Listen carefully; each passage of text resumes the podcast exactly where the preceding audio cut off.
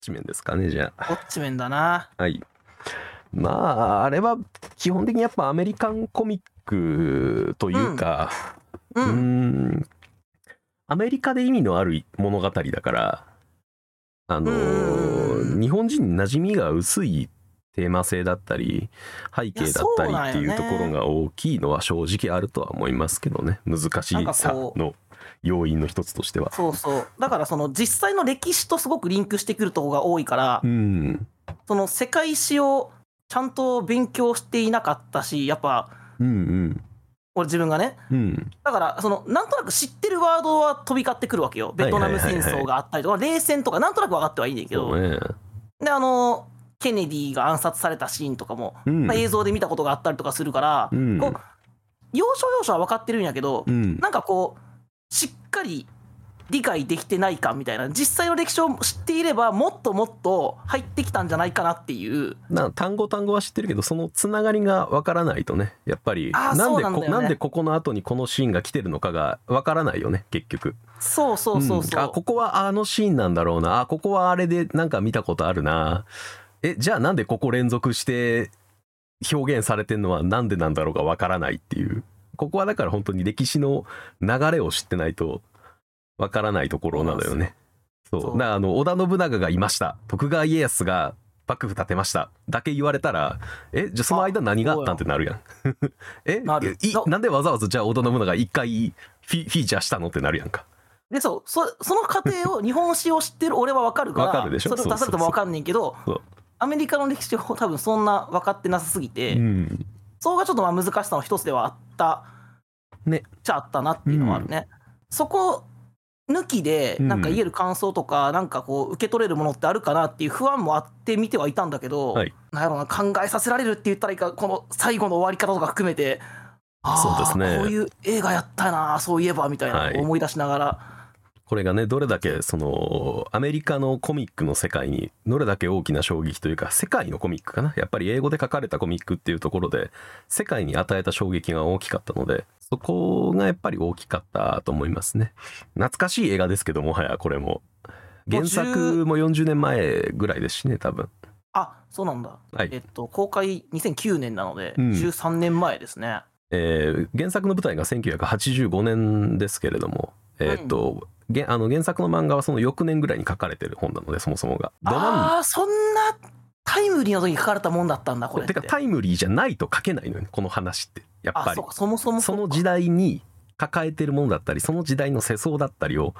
反映してないと書けないものだろうからそうそうそそうだやのっぱ当そ時のだから生まれたものだとは思いますねその時代をしっかり生きた人だから書けた話ってことだ。な気がするね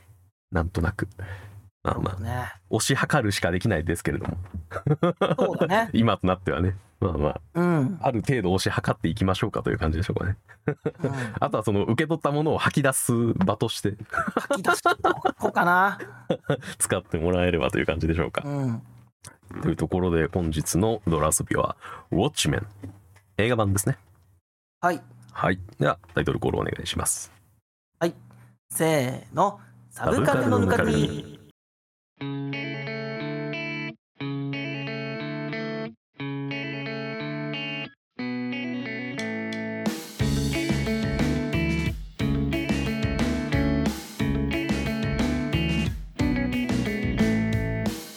第78回「ウォッチメン」から見る正義と人類について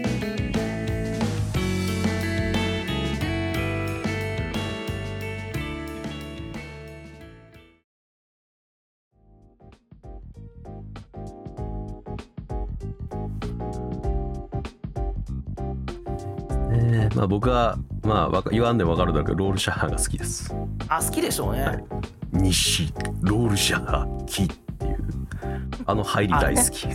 あの、いいよね。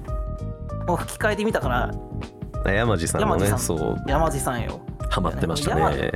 山地さん、恥さん、藤原さん、飛田さんやからね。 そう豪華声優陣ですよ、まあ、演豪華技声優派というか、まあ ほんとベテランしか出てないのでそうだね。見応えも聞き応えもある映画でしたねうん。これな、こんな終わり方やったんやな。なんか、うん10年近くまで一回見てはいはいなんか要所要所しか覚えてなかったのよねうん本当にドクター・マンハッタンのビジュアルうんそううんロール・シャッハのビジュアルとうんはいはいあとあのロール・シャッハが一回捕まってうんロール・シャッハテストを受けてうんでその後にあの脱獄する時にマスクをかぶって、うん今度は「お前の番だ何に見える?」って言ったシーンはなんか覚えてたそれそれだけぐらいの記憶しかなくてうーんどういう話だったかとかどういう結末だったかとかはうんうんうん全然知らなかったんだけどあこんななんかまずミステリーみたいな話だったんだっていうのは入りはそうですねそうは入りはねうんそう最初はだから誰が殺されたかもわからんもんなコメディアンそで分かったけど後からでそれでコメディアンがどういう人やったかっていうのを追っていって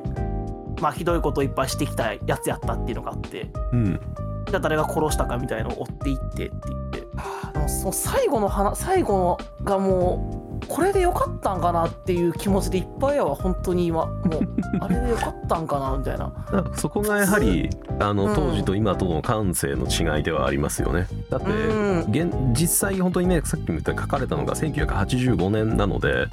うん856年か6年とかうん7年とか6年ぐらいに書かれてるものなので、まあ、冷戦はまだもちろん続いてる時ですしそう冷戦本当に末期なので。あのー本当にこれから終わるんじゃないかって思われてた世界が本当に終わってもおかしくないんじゃないかっていう時代に書かれてる本なのであー今とはまた危機感がやっぱり全然違うのよね。うんうんうんうん、でスーパーヒーローもののそのお話みたいなのはもちろん昔から、えーウォッチメンが出てるのは DC コミックスだからえーゴンゲとも言われるススーーパパーーマンマンがそういる会社ではありますけれど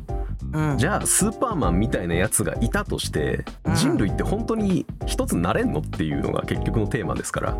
ああそうなんだよな、うん結局だからウォッチメンの面々はバラバラだったしなうん、別に一枚岩ではないやんかもちろんもちあろん、の思ってることも違うしそれぞれ動くし衝突だってするしうん、人間ですから。そうで結局そんな人たちがいても冷戦は起こってしまったしそうでそううん冷戦が起こるまでうにんだから介入もいっぱいしてきたわけやもんね戦争行って冷戦が起こる前にというか冷戦は第二次大戦終了後からずっと続いてるから、あだから別にそうか、うんもうそう別にスーパーヒーローがいたけど冷戦を止められなかったはテーマではないんじゃないかな冷戦がずっとあって冷戦中の話あったってことねそうそうそうそうあそうあそうでなるほどねこの世界のあのスーパーヒーローってあのドクター・マンハッタン以外は特殊能力は何も持ってないからね全員言っとくけど OK そうだよねなんかうん身体能力が高くて力が強い人たちみたいな感じじゃないかなそうそう言う言うならそれだけです本当にスーパーアスリートの集まりです仮面をかぶあっアスリートなるほどそれは分かりやすいなたうんが仮面をかぶっただけやもんねそそんな人たちがこうなんか公的にというかさううん自警団みたいな感じから始まってうんでなんか国から公認されてうんであの犯罪者を取り締まったりしていくやんかうんでそれってなんか変なことだなって思うけどでも大体のヒーローって実はそうやもんなとか思いながらね見ててそうそうそうだから結局のことところこのウォッチメンはあのアンチヒーローものにすごくテーマ性が置かれててヒーローに対するそその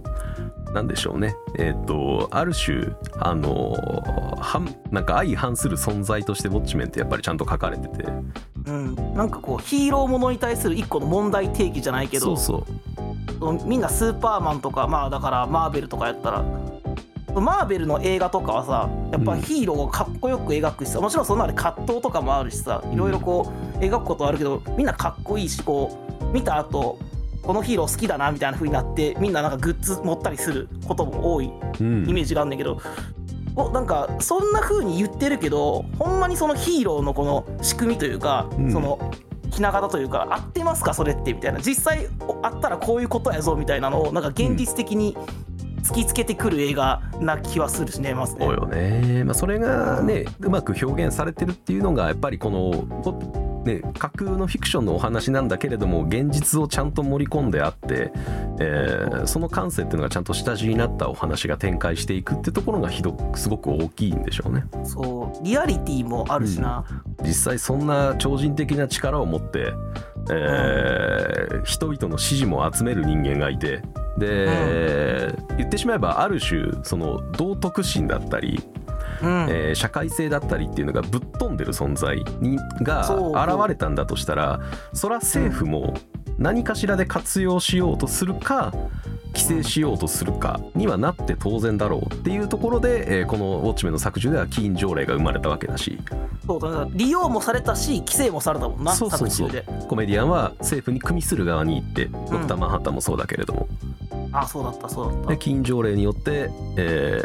ーマスクをかぶった自警団っていうのは違法になってたうんスーパーヒーローっていうものが普通に世にいてはいけないというのがうん基本概念になったけれどもうんそれを決めた政府たちは冷戦をして戦争をして そうなんすよだから一番初めの冒頭のところで「Who watches Watchmen」って書かれてるわけですよね。ああだから見張りを誰が見張るのか、見張るのか監視者を監視するの誰だってことだよ ねはいこのアンチテーゼ感ですよねやっぱねね止まらないですよね。なんか前バットマンでもさ似たような話してたよね、うんしてたよその、まあ、コスプレして悪者を倒していくって、そういわば頭おかしい存在だよねみたいなそうそうそうだからそう同じ DC コミックということでなんか通ずるもんあるなって思いながら見てたよねうんそうやねんななんか実際そのこの社会に現れた場合俺は反発するなって思ってしまうけどこれ一回そのそれもダークナイトの時に言ったけど、うんなんか俺はえーっと昔のバットマンの映画と、はいはいダークナイトトリロジー見比べた時にうんやっぱダークナイトトリロジーのバットマンがかっこよかったから支持するみたいな話をしちゃって。そうねビジュアル的に合うわねそうそうそうで実際そういう人が現れた時にグッさうんんついてってしまうんちゃうかって言われたやんか,、うん、そうなっちゃいかねないよねだから そうそうななるのが人間だとも思うしねそうなんでなするよ、ね、のが一般大衆という部分でもあるでしょうからあくまでこの「ウォッチメン」で描かれてるのはその一般大衆が目にできないところを描いてるからああそうだねうん、ああそういう面もあるんだなっていうのは見れるけどうんそこを見れなかったら果たして受け入れられるかもしくはその浸水できるかっていうところの話ですよね。うんヒーローもの映画として見るとねなんか、これじゃない感も出てしまうねんけどいろんないやしょ正直よ正直俺は思うよ。うん、やっぱりこうヒーローものの映画を見ようってなったらやっぱアイアンマンとか見たいもん俺は。うーんどっちあのだからなんやろうなヒーローものを見ようってなった時の気分はそっちって感じ。へーうん、こっちはなんかなんていうかな亜種というかこういうのもあるよっていう変わり種の方になる。まあもちろん変わり種なのは確かではあるけれどもねうんその昔のそのヒーロー像っていうものがあっていやうんそれだけじゃダメだろうっていうのでウォッチメンが出てうんいやそれもすごいけどやっぱこれもいいよねであとあとアイアンマンとかが出てきてるわけだからあそうやねうん正しい流れではあるのかもしれないね。まあそうだね最後のえこれ最後さだからはい冷戦は止まってお終わるやんかそうですね終この映画わりましたよ一応冷戦は終結して、えー人類は、えー手が互いに手を取り合ってドクター・マンハッタンという人類悪うんに、えー共通の敵を見出すことで、えーアメリカとソ連という当時世界を二分していた国々が手を取ることになりました。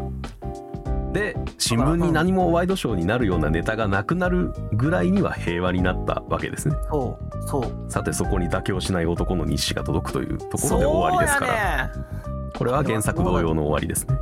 そうなんだねまあその日誌がまず出てくる前の段階うん、まあ普通に見ればエイドリアンは悪よ悪やけどうーん普通に見れば俺はそうは思わないかな。あそう、うん俺はそう俺はなんかそのうん俺の見方はでは悪者なのよやっぱりエイドリアンはうーんやっぱあんだけ人を殺してしまったしでも戦争を止めたヒーローにもなってしまうのようんヒーローですよ。ああそう ヒあーんロだーけじゃない殺したけどあんだけ殺したよだって人だから戦争も同じやんだって勝った側はヒーローでしょ。そうなんだけど なんかこのさ片側はヒーローですよあのなんていうのあのあの電車の切り替え機の問題あるやんトロッコか、問題ですトねロッコが、うんそうトロッコ問題スイッチを入れてうん5人と1人だからスイッチを入れなければ5人死ぬ切り替えれば1人で済むの1人を殺した人うんは悪なのか正義なのかそうだかうらん正義か悪かで断ずること自体がおかしい話なんですよね多分あそうそうだか正ら義と悪のどちらの割合が多いように見えるというところをあそうそうあそうの持たないと多分いけない気はするねそうそうだから別にその人によって見方は違うだろうしだから俺の見方はっていう話ね、うんうん、俺はきそのトロッコ問題に関しては多分切り替えない方だと思うからそう見えるんだと思うしうんなんか俺は世界に対して行動を起こせてる段階で正義に近いと見えるから何もしないよりうはん自我を持って自負を持まあってね責任を感じつつそれをできるんだったらそれはヒーローじゃないかなと思うけどね。そうでもやっぱそう戦争が止まったうんこととやっぱそのもうすぐソ連がうん、あのいよいよ攻撃してくるっていうところも緊張感持って映画の中でも描かれてたし、うんっもちろてんいうでとすこね。ろを見るとそうそれを止めたヒーロうんーでもあるよなって気持ちもあるのよ。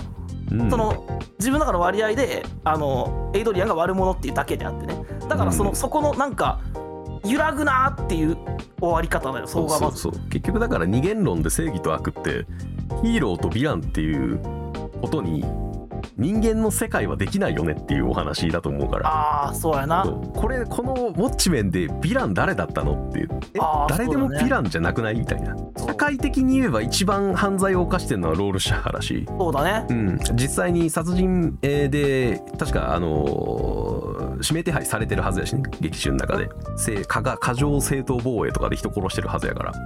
で人の指折りまくってるしなうん、あれも単純に暴行ですからねただの、あうんそうそううん、あいつやりすぎだよなでエイドリアンはね、うんオジバン・ディアスはヒーローを引退はしてるけれど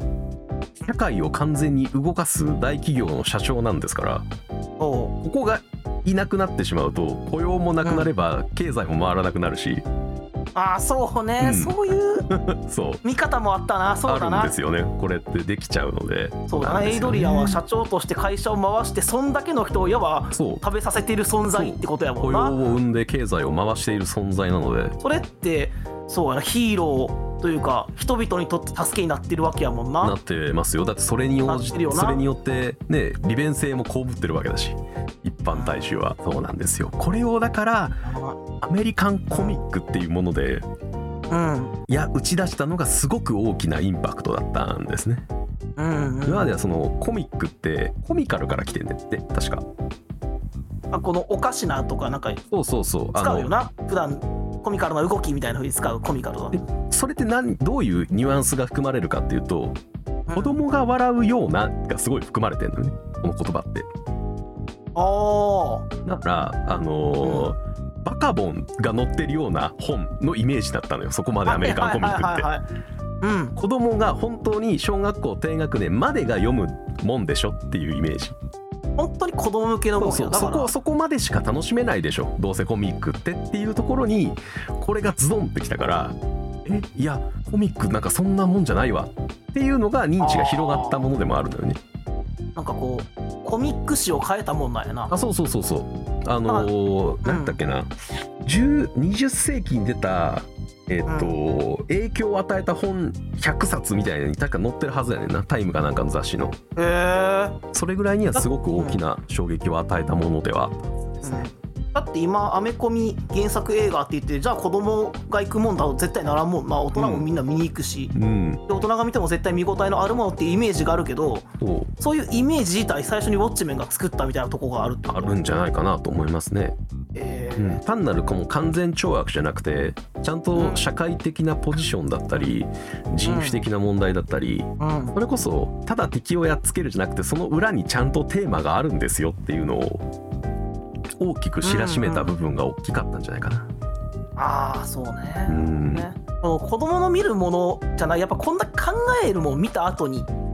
こいこいつそうねの行動正しかったのかなとか、うん俺さっきさエイドリアンははいはい。ディランに見えたし、ねあ悪者に。って言った言ったくせに、うんえっと、怒ってしまったやんかもうあの世界中で、はいあの怒りましたね爆発怒ってしまった後にうんえーっとロールシャッハがうん公表しようって出出てこうとするやん、いますね。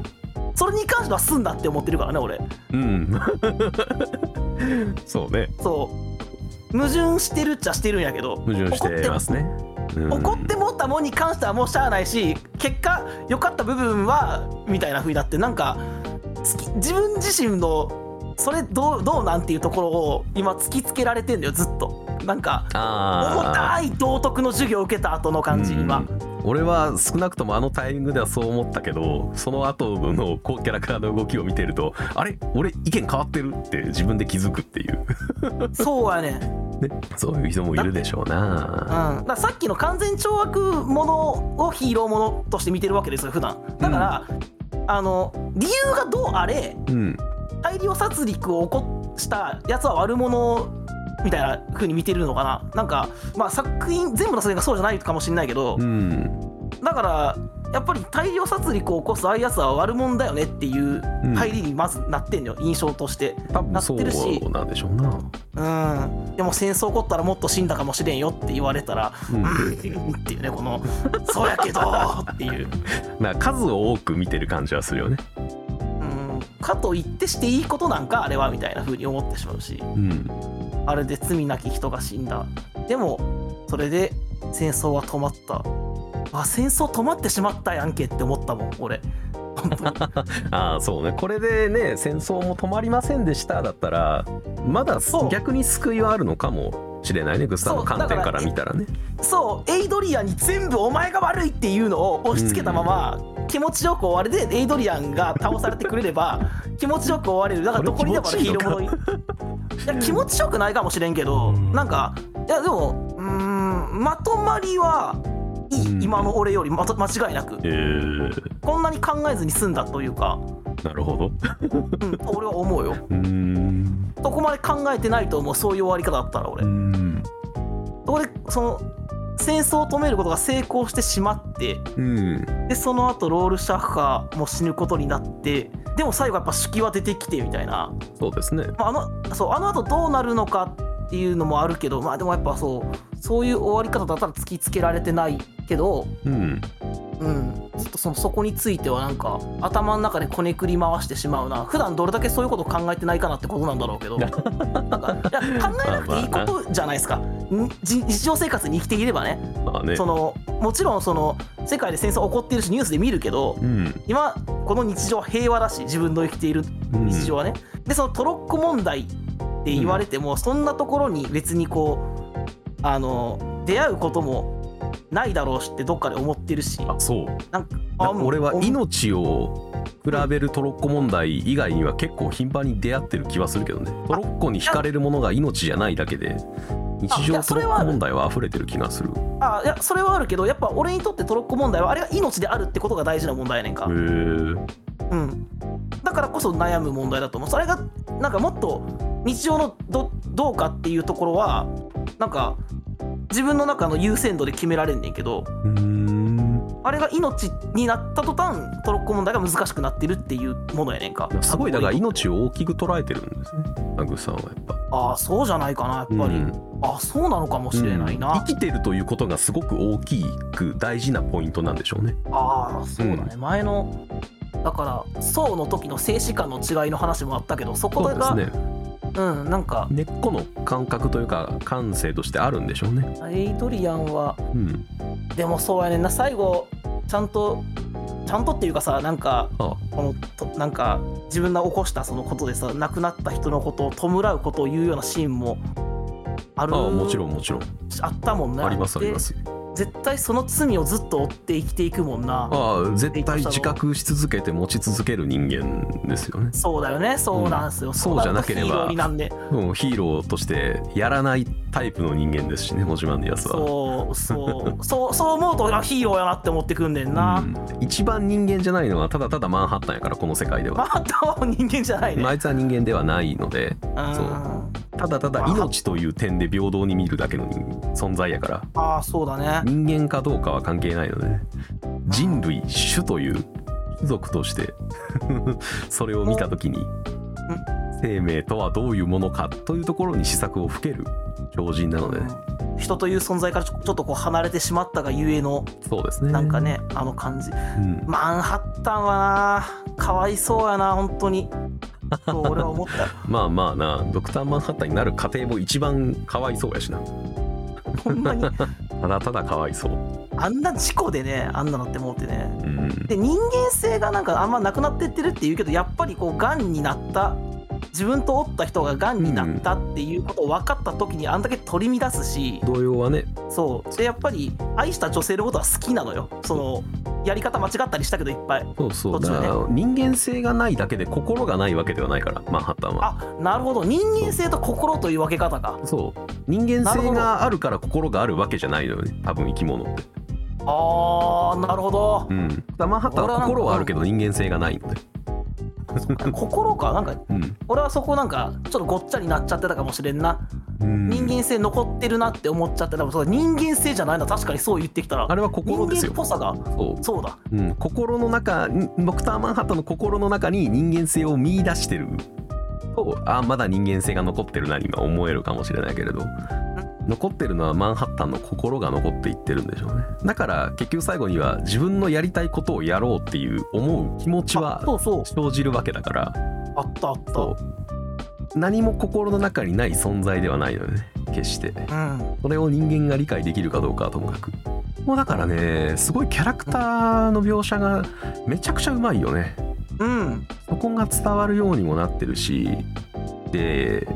まあ長い映画ではあるけれどああうんうんのうん一人一人のキャラクターがあってそれこそその冷戦から今に至るまでの長い歴史があってっていうところを逆に言えばこの時間で収められてるって俺すごいと思うのね。いや俺もすごいと思っただから長いと思ったけど、うんそのこんだけ一人一人に関して掘っていくやんかそのコメディアンから、ろう者家の過去もちゃんとやってとかさ、やるやる。でえーっとローリーかローリーの,、うんあの実は父親がみたいなところも盛り込んでいった盛りだくさんの割には短かったよねって思うもんねねあっという間に駆け抜けていくようなねそう3時間弱あんねんけどよくまとまったなとすら思うこうんの尺で、これは原作が本当にいかに偉大かですよね。なんかこ う原作まあちょっとだけ調べたのよウォッチの評価について映画のねなんかはははやっぱりその原作の与えた衝撃ってのでかかったから、うん原作っていうのがすごくくこう、あの有名でみんな好きででもそうねこれを映画化するのは絶対無理あだそうろそううそうそってう言われたらしいのよね実写化は絶対無理だよって言われ続けてた漫画でしたからね。でもそれをちゃんと原作のテイストというか、うん内容をちゃんと踏まえて、うん映画にできてるっていうことがすごいっていう評価がすごく多かったよねそうねだからあのちゃんとあの映画の中に出てくるあの歴史上の登場人物というか、まあ、ケネディ含めそうだしそうえーっと、まあ、ケネディとニクソンが一番大きいのかなあの二人とかはあのちゃんとあのそっくりさん連れてきてやってるからねあれそうそうびっびっくりしたそうそうそうあれカットされてるけどヒトラーとかが喋るシーンとかもあったらしいなああなんかあったらしいですねあジョン・レノンが喋ってるシーンもあったらしいねうんそれも全部ちゃんとそっくりさん連れてきてそうそう作ったっていうねこだわりというかね説得力を持たすにはやっぱそれはやらなきゃいけないこととして見てる印象がやっぱあるんでしょうねなんかだからこの人誰なんだろうもあるしさっきの歴史のあー流れが分かってないとってところもあるそしうだそかうそらうそういうところに関してこうんうねあのそう掘りがいがあるっていうのが一つあるのとうんもう一個俺あここ掘りがいあるなって思った部分はあうのん BGM ああそうですね有名な曲いっぱい使われてますからねとあのサイモンガーファンクルとかは知ってたけどサウンド・オブ・サイレンスなあそうそうそうそうめちゃくちゃ有名な曲であれは知ってたね僕はなんかでも聞いたことある曲ばっかりでうんそうジミ編とかねうんボブ・ディランとか、ここに関してもその古い洋楽で、うんまあ、どっかで聴くことはあるけどあえて聴いたりしない曲が俺の中で多かったかはいはいはいはいら音楽の方に掘っていってもうん楽しかったりするのかなっていうのもあるよね楽しいと思いますねだからこういうところがまあ逆にやっぱ敷居を上げてるところはあるんでしょうけどね その教養として求められる部分が多いっていうのは正直一そう個ありますねなのうん、だからニクソンがあの5期目当選してますって言われてもそうだからアメリカの大統領の任期何年みたいなのをすぐ答えられる人間日本人何人いるんだみたいな話になってくるしそうそうやねんなでもあれやったらゴキゴキ言ってるから本当はそうじゃないんやろうなって思いながら見てたよね本当はそうじゃないしあのニクソン大統領はあのウォーターゲート事件っていううんあ聞あいたことのあるメタルギアソリッドインテグラルでねあの PS のああれでそうだめちゃくちゃあそうのだ小島秀夫とかはあのすごいアメリカの歴史が好きな人やからうんうんあそこで取りあの取り上げたりはしてたけれどもあの大統領がえっと盗聴器とかを対立候補に仕掛けて、えースキャンダルをひあのあ使って対立候補を蹴落とそうとしたりしたえーっとアメリカの歴史史上確か唯一か最初かの、えっと、大統領がスキャンダルで人員する事件やねんなええウォーターゲート事件っていうのがあって汚職事件やなそうそうそうそうこ汚職っていうかもう完全に犯罪だけどねいうあそうそうか、うん、完全確にか犯にそう罪をそうしてそれが原因でスキャンダルで、えっと降りたっていうのがあってだかかうんら少なくともそれが明らか明るみになってない、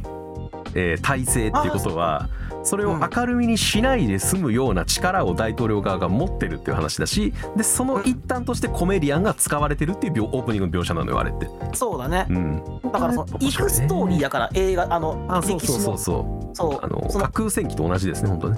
そうそうだから その本物の方をやっぱ知ってた方がより面白いしそうそう入そうってきやすいしそれはありまってすいうねこ。となのようん、だからベトナム戦争も勝者も変わってたりするやんかあそうねあのそうアメリカが勝ったことになっるてるからそうそうそうでそれもだから分かりやすくねあのコメディアンが「いやこの戦争本当に負けてたらブチ切れてたぜ」っていう,、ね、いそやうそうそう実際そうなったやでっていうそうなってたしなーっていうところがあったりとかね、コメディアンはななんかやっぱ人間ってこういうもんやろって思いながらずっとやってたんやろうなきっとなんなかあどうせ一皮むいたら人間なんてっていうのを思いながらそうやねんニなヒルにただこの世界はコメディだと言い続けた人ですからね一番だから真実に近かったといえばそうなんでしょうね確かに人間というもののそうだから序盤はもうひどいこといっぱいするのが描かれるやんコメディアンがああさそうねベトナムで子供作った女売ってさもう最低やこんなやつ、だからだからこんなやつでもこう政府のなんかうんなんていうのこの公認があればさはいやはいはいるなんでもし放題になってでこの例えばこの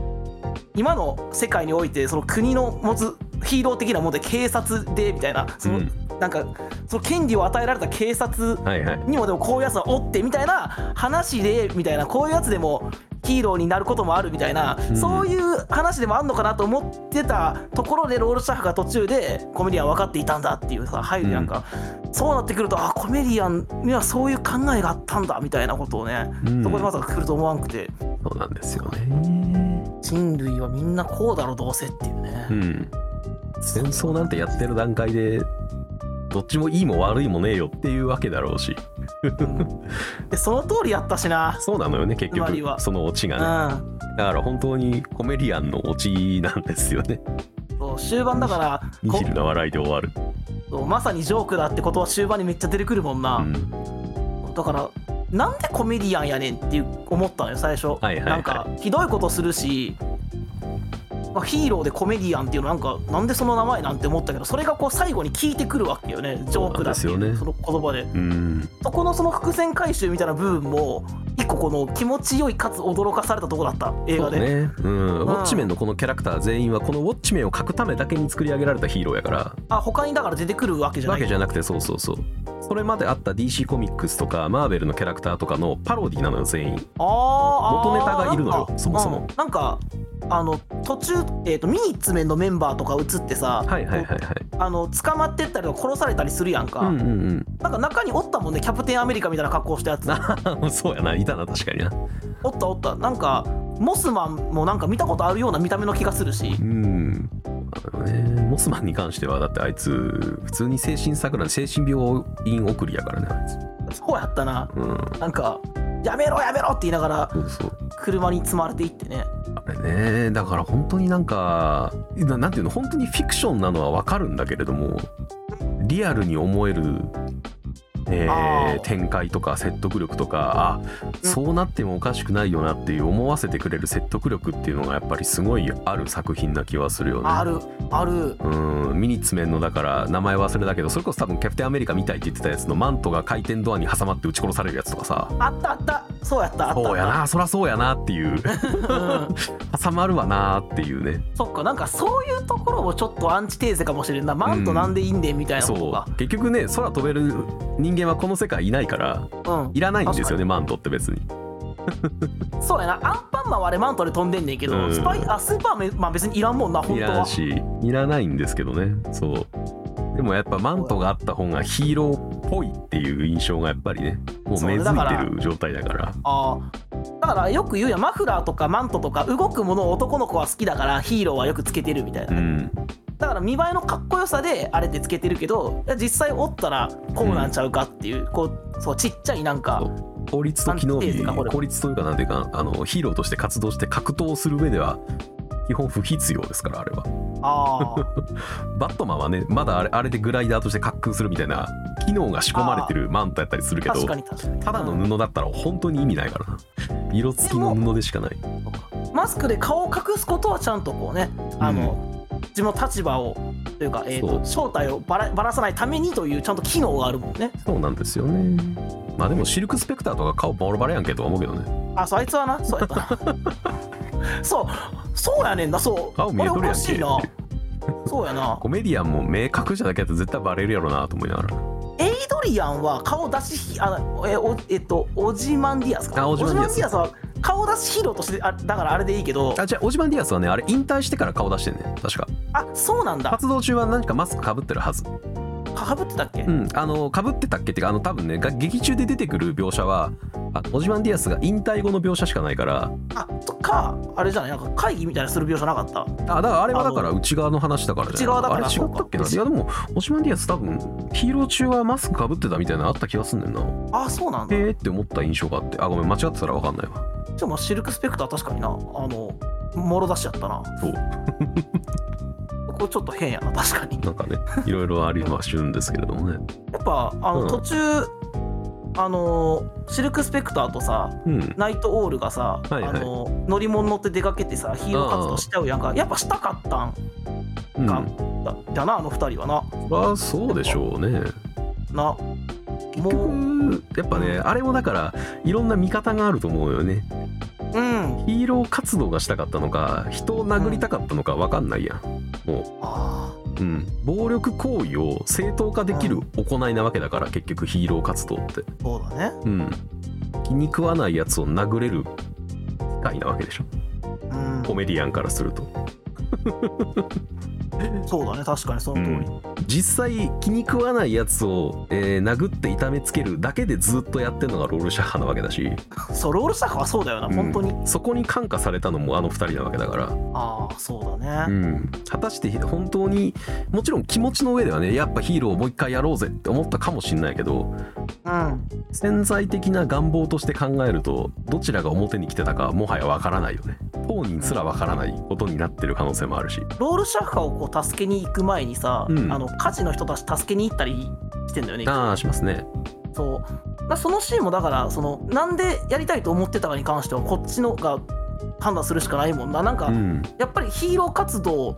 をうんまあ、なりわいとしてる時が楽しかったのか、うん人から感謝されたかったのかうんやっぱりなんか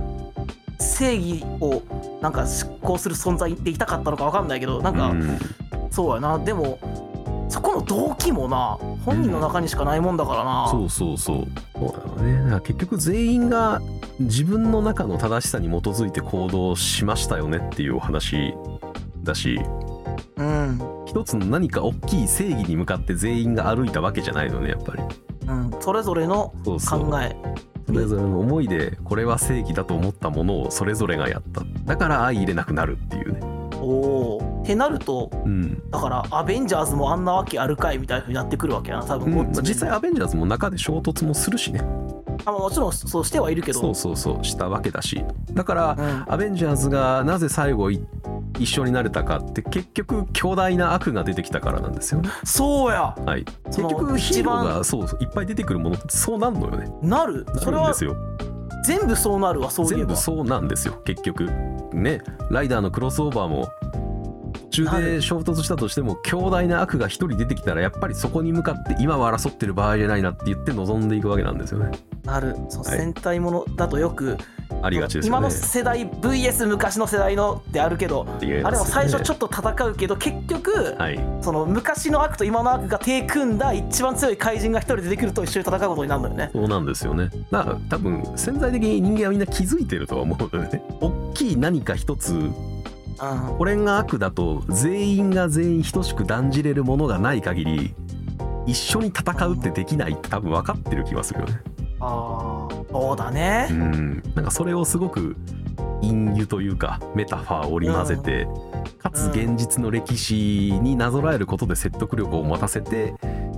表現したのがウォッチメンなのかなというそのリアリティがあるかららよりこの俺の中に残ってる感情が重たいものになってるんやろうなそうねうん実感を伴ってこうそ う襲こってれくるというやっぱり関係ない世界の話だったらもっとライトに見れてると思うんやけど現実社会の話だよっていうのをやっぱりこう歴史の描写でこうねあのしっかりしてくるからそこまででうんそうやなすごいストーリーのやっぱり進み方としてもすごい面白いよね、うんうんうん、うん、えこれどうなってくのっていうこう引きがうまいというかうんこれはえ実際どうなってんのこれはどこに繋がっていくのって思わせる展開がどんどん続いていくからあそうそうやっぱり引き込まれていくしで最後にちゃんと全部拾われる感じやしなここの犯人が誰か分かってでう、うんずっとこのあのロールシャッハの手記がずっとうん、あの言われてる最後その手記が見つかるってところにもつながってくるしオチも完璧だと思うよねうんニューヨークでコメディアンが死んだバーンそっうてエンディングっていうそうこれでコメディが終わったと捉えるのかあなるほどねまた始まるのかうん原作はねあのー確か「終末時計」あったやんあのー劇中にあ出てきのあの核の時計、てね、そうそうそう「世界終末時計」あれがうん、うん12時を指した状態の時計が映出されて終わるのねおーこれってことはで核戦争が「あもう今から始まります」にも捉えられるしその可能性がなくなったとも捉えられるやんあー確かにねどっちになるんでしょうねっていう ことよねまして兄弟の敵を一人見つけたからゼロにすることができるのが人類なのかあそれでもまたここから怒り出してしまうのかというーもしかしたらロールシャッハの式からあの記者が書いてうん明るみになった結果もう一回核戦争が怒るか起もこねったしれないですしかもしれないしそこのなんかこの遊びの部分でね、うんアーカーアークをこう考えられるとも楽しいところだねうん楽しいところというかあんまり結末は楽しくなさそうなん だけど、うん まあこの結論結末はね結局だから人類が終わらないと出ないからあそうだそうそうね人類の歴史が終わるところまで出ないしうんあ人類の歴史が明日終わるなっていうタイミングにようやくこのウォッチメンがいややっぱ名作やったなってなるのかが決まるわけだからうんそうそれこそただのコメディで終わるのか終わるのかはそうなのね多あ分ーそこまでいかないと分かんない話だよね結局これってうんそうだから世界終末時計が0時になった時にようやくコメディだったのかが決まるといううんお話な気がするんですよねそれはねずーっとこれ読んだ人の間で感想を言って、うんさっきのねそのエイドリアンがやったこと正しかったんかみたいな話もそうだけどうんそのいろんな感想を人が言ってそれをいろいろ話し合ってう、んでもそう答えの出ないそう問いだっ答たえりの出ない問いをそう人類が終わるまでずっとこれは問問わいれ続ける作品なんだよ。問われ続けるし見るたびにいやー80 1985年と比べて今はっていうのをみんな言い続けるんでしょうねだからそう考えるとだからねあのー人類の共通悪っていうものがうん、なんか一回でも歴史上に生じたことがあるのかなって考えるとやっぱないんでしょうねいやないでしょう、うん人類のやろ人類のそうその国のとかやったらあるけどそれこそ本当にあの、火星から宇宙人攻めてきてもらわんと、こうマーズアタックが起こらない限りは 発生しえないんでしょうねそうやなあとあとまあそうやなゴジラみたいな存在が生まれるとあかーでもゴジラみたいな存在が地球で生まれちゃうとじゃあ誰が生んだんだってなっちゃうから なあそうだったそうどこの国がそれの原因作ったんだになって結局その国が叩かれる気がするねだから本当に地球外からね原因を持ってこないといけないことにはなっちゃうよねもはや地球は広いはずなんですけれどもねね、そうやなウイルスでは戦争終わらんかったもんな、終はわらなかったですねあウイルスなんて存在しないって言ってる人ももちろんいるわけですからね今現状そうすやでにあれは政府の陰謀だっていう論もあるわけですからあるな、はい一枚はいなれへんわなれないねいいつまでたっても人類は それだけ多様性があるっていうのはまあね種族としてはすごく生き残りやすいんですけどねだから正当進化はしてんのよね生物としうて、んうん、うん、それぞれの環境に対応できる、えーような精神状態を持って生まれてこれるわけだからうん副作用というかね副産物として生まれてしまうのが戦争ででこんなことでもないと戦争って終わらんよねっていう映画やったもんなそうなんよなあーししんどいなだからこそやっぱ面白いね本当にまあねあとやっぱこれ日本じゃ多分生まれなさそうな気はあすー生まれないと思うるううんん それもやっぱだからそもそもアメリカが多様性の中で生まれた国家だからっていうのもある気はするよねは合衆国でねいろんな人種がおって、そう人種間の衝突も起こってっていうところからやっぱりこういう発想に行き着くだったり世界を主導してみたいなことをやってた部分があったりとかするからうん生まれた漫画な気がしますよね。たまにうん、今後見てうん、なんか引き引き締めてもいいかなって感じや ななんかいや見応えはすごかったけどやっそぱうり、ね。うんうん、うん見応えはすごくあるやっぱこの受け取るものとなんかはい普はいはいはい段考えないことを考えられる映画であるし、であるしああそれはそうですね。そうでさっき俺はそのうんヒーローもの見たいって言った時に見たいものはこれじゃないとは言ったけど、うん逆に言うとこれこれしかないからこういうヒーローもの多分ねそうほとんね。ど他に、うん、そういうものがこう存在してるというのはやっぱり、うんまあ、いろんなヒーローものがあっていいと思うしもちろん、う他で供給できない栄養分なのは確かですね。そううん。で結局やっぱもうこれがあるから。これっぽいやつやったらまあウォッチメンかってなっちゃうっていうのもあるしまあねああそうねこれ以上の完成度を打ち出さないとウォッチメンねってなっちゃうっていうのが、ね、こういうテーマをもう一回やる上で一番大きいハードルになってるんですよね。 うんここれ以上のもんだって無理なんじゃないかなって思うもんね、うん何をここに足してくるっていうかなんかそう何を足しても余計になりそうだし余計になりそうよな本当何かを引いたところで不十分になりそうというな。うかんうん、だからこれが完成形でな気がするよね。そうこの後に何も続くことができないうんなんか面白いよななんか一つの作品が出たからそれリスペクトでいろんな作品が出たりするやん、アニメとかでもさ、うんうんっていうものもあればモッチメみたいにこれが出たからもうこの後続かないこれうんっていうものもあるっていうね、あると思うねんなだからあのこれ原作だから85年やからあのーそのインターネットデバイスほぼ出てこないあそう出てこないだから コンピューターもブラウン管みたいなコンピュータそうーしそかう出てこそなういしそなうそうなんだけれどもそれから今こう40年ぐらい経ってめちゃくちゃ発展してうんこんなに身近にインターネットがあって世界中どこでもインターネットがあってでも抱えてる問題は同じでっていうそうやねんな人類はあれ繋がれることが容易になったはずではみたいな。そうや少なくともだからえ書かれてからもうちょっとでもう40年経つわけやんうか、ん、立つ立40年経ってつ。はい。一歩も進んでないって一こと歩やも進んでないと思うそこに関してはよね。 あテクノロジーだけや人類が進んだテクノロジーだけじゃないですか。このだ作と言え品るのはは。ネットでねネットフリックスで見て簡単に見れるようになったけど、これが世界中で見れ見られるようになってもこの問題は 変わりませんでしたっていう果たしてこれを絶望と取るのかまだたったの40年と捉えるのかああそうだなまあマンハッタンになれればたったの40年と捉えられるんでしょうけれどいやー人間にとっての40年はまあ長いからな十分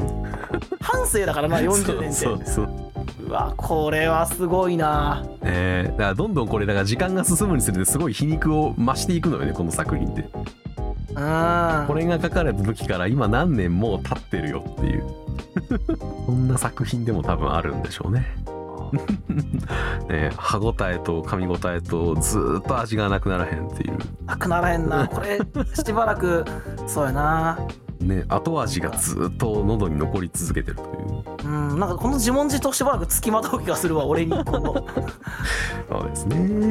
うん、別になんていうのかなその、うん俺がけ正解を出したところでうんうんま世界はあ変わらないんですが、ね、うん、自分の考えを持っておくことはいいことだと思うからそうだと思いますね結局そう自分の世界をどうするかですから自分あーなんのか世界を少なくとも良い方向に持っていくにはっていう考えを持つために、えー参考資料として教科書にするので、ではなく、そうだね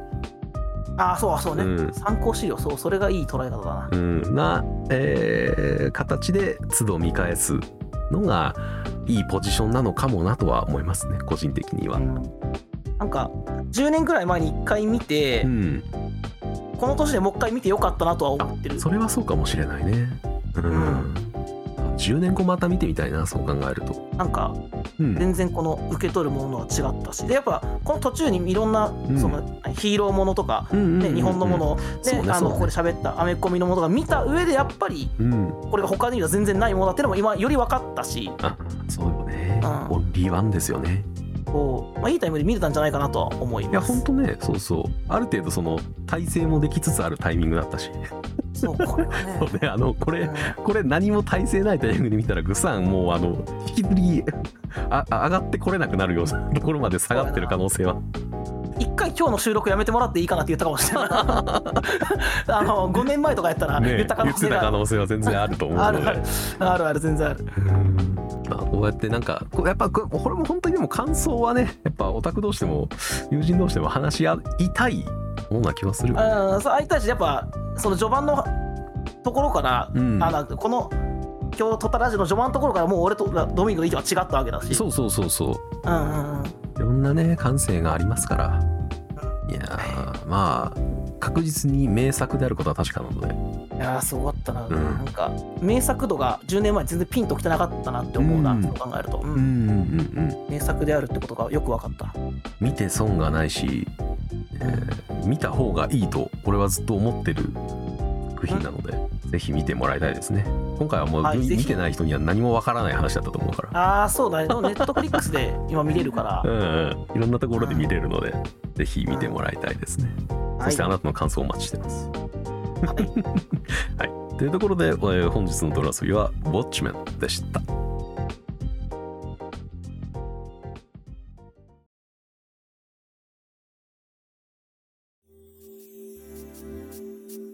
パラサイト以来の重さやった気がするな。あーあれはラジ確かオにねなんか同じ社会的な問題みたいなのをはらんでますもんね。そうやっぱあっちはこうより経済の話やって、うんこっちは戦争の話やってうみんたういな、うんんどっちもなんか考えさせられるし人類進んでないしでもでも今これが最善でうんみたいなそこに関してみんなもっと考えないといけないなって多分どっちも思うような映画だったんじゃないかな。そうよな考えるのはね全然できんだけどねその考えを広めるのがやっぱり一番難しいのよ結局そうそして行動に起こすことだよね。うんそこができる人っていうのが結局やっぱりスーパーヒーローっていうことなんでしょうねそうだからやっぱりそう考えるとエイドリアンはねヒーローって言えるのよね、超人なんでしょそうう、俺んやっぱやったことに関しては正しかったと言えんけどああそうやなだから、うん、ドクター・マンハッタンの否定,、うん否定もしないし肯定もしないみたいなことかな、うんうんうんなあ英雄ではないけど超人ではあるということなんでしょうね、あいうんいいい落としどころだわそれは、人は超えてるといううんのは確かだと思うので、まあね人を超えられるかどうかは、まあ、これからの人類に託しましょうという話ですけど。ああそうですねはい、というところで、えー今回もご視聴いただきありがとうございました。ありがとうございましおた疲れ様です。お疲れ様です